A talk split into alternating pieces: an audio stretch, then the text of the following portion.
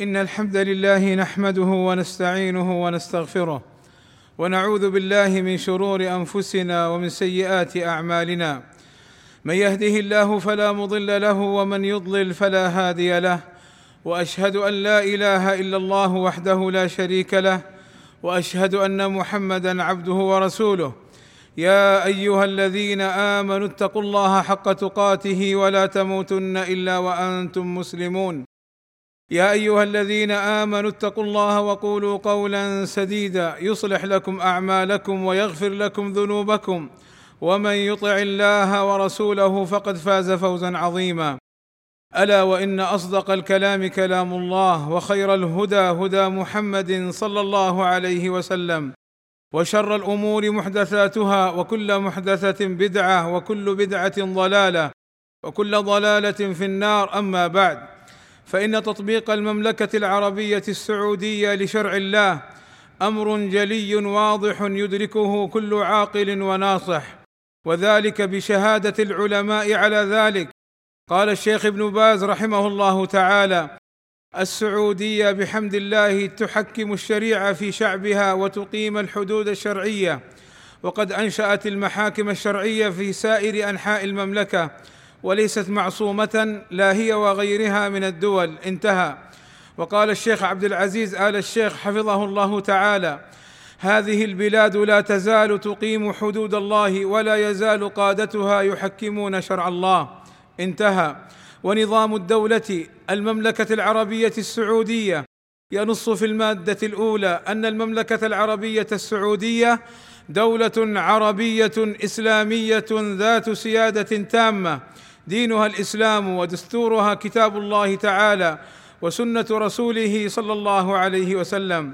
يقول الملك سلمان بن عبد العزيز حفظه الله تعالى إننا نشكر الله تعالى أننا نعيش في دولة مباركة تطبق أحكام الشريعة. انتهى. وإن تطبيق الشريعة يحصل به ثمار كثيرة من ذلك رضا الله عز وجل وحفظ الدين وهدم الشرك وإلغاء القوانين الوضعية. وإقامة المحاكم الشرعية وحصول الخير لصاحبه وصرف الشر عنه وحفظ الدماء والأموال والأعراض وجمع الكلمة وقمع الجرائم وعدم انتشارها ورد كيد الأعداء المتربصين من الخارج والداخل وإقامة الحدود إلى غير ذلك من المصالح. قال تعالى ولو أن أهل القرى آمنوا واتقوا لفتحنا عليهم بركات من السماء والأرض ولكن كذبوا فأخذناهم بما كانوا يكسبون. وإن عدم تطبيق الشريعة تترتب عليه آثار سيئة منها ضياع الدين والأمن والخوف والأضرار وارتكاب الفواحش إلى غير ذلك. ولقد حذرنا ربنا سبحانه وتعالى من التفرق والاختلاف. قال سبحانه إن الذين فرقوا دينهم وكانوا شيعا لست منهم في شيء إنما أمرهم إلى الله. ثم ينبئهم بما كانوا يفعلون. وحذرنا من مخالفة الرسول صلى الله عليه وسلم وهدي الصحابة الكرام رضي الله عنهم. قال تعالى ومن يشاقق الرسول من بعد ما تبين له الهدى ويتبع غير سبيل المؤمنين نوله ما تولى ونصله جهنم وساءت مصيرا. وحذرنا نبينا صلى الله عليه وسلم من التفرق والجماعات المنحرفة الضالة حيث قال صلى الله عليه وسلم حين ذكر افتراق الأمم قبلنا إلى أن قال وستفترق أمتي على ثلاث وسبعين فرقة كلها في النار إلا واحدة. قالوا من هي يا رسول الله؟ قال هي ما أنا عليه اليوم وأصحابي. لماذا حذرنا الإسلام من هؤلاء المنحرفين؟ لأن الأهواء والتفرق والفرق الضالة تهدم الدين ولأنها تخرج على الحاكم الشرعي ولأنها تتسلط على دماء المسلمين فتسفكها بغير وجه شرعي. قال السلف الصالح اعلم أن الأهواء كلها ردية تدعو كلها إلى السيف. وإن من خطورة هؤلاء المنحرفين عن الحق من أهل البدع والأهواء أنهم خونة لدينهم ومجتمعهم ولا ادل على ذلك من فعل الروافض ومن شابههم حيث يكون ولاؤهم لإيران دولة الرفض وسب الصحابة بل وتكفير الصحابة.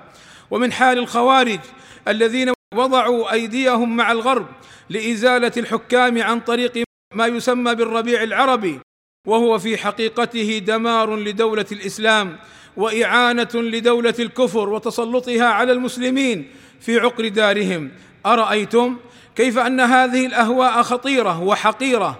أما خطورتها فلما سبق من سفك الدماء وتسلط الأعداء وتخريب الديار وإضاعة الدين وأما حقارتها فلأنها لا ترعى حقا ولا احسانا وتقوم على الخيانة فهم ذئاب في جثمان إنس إن هؤلاء المنحرفين يتبنون العنف في التغيير بسفك الدماء والتدمير والتخريب بل يتقربون إلى الله بذلك كما تقرب أولهم بقتل الصحابة. وهم في الحقيقة إنما يتقربون للشيطان واستحلالهم القتل خصوصا لرجال الأمن. والله أسأل لي ولكم التوفيق والسداد وأن يغفر لنا الذنوب والآثام. إنه سميع مجيب الدعاء.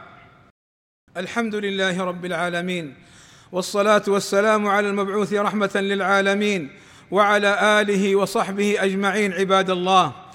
إن قتل الأبرياء ظلم وفساد في الأرض قال صلى الله عليه وسلم لن يزال المؤمن في فسحة من دينه ما لم يصب دما حراما. وقال عبد الله بن عمر رضي الله عنهما إن من ورطات الأمور التي لا مخرج لمن أوقع نفسه فيها سفك الدم الحرام بغير حله. وبين النبي صلى الله عليه وسلم أن قتل المعاهد حرام وهو من كبائر الذنوب ولو كان كافرا. والمعاهد من كان بينك وبينه عهد على الأمان. قال صلى الله عليه وسلم ألا من قتل نفسا معاهدا له ذمة الله وذمة رسوله. فقد أخفر بذمة الله فلا يرح رائحة الجنة وإن ريحها ليوجد من مسيرة سبعين خريفا. وإن من نعم الله علينا في هذه البلاد الطيبة المباركة تطبيق الشريعة الإسلامية عموما وعلى المفسدين في الأرض خصوصا. قال الشيخ ابن باز رحمه الله تعالى هذه الدولة السعودية دولة مباركة.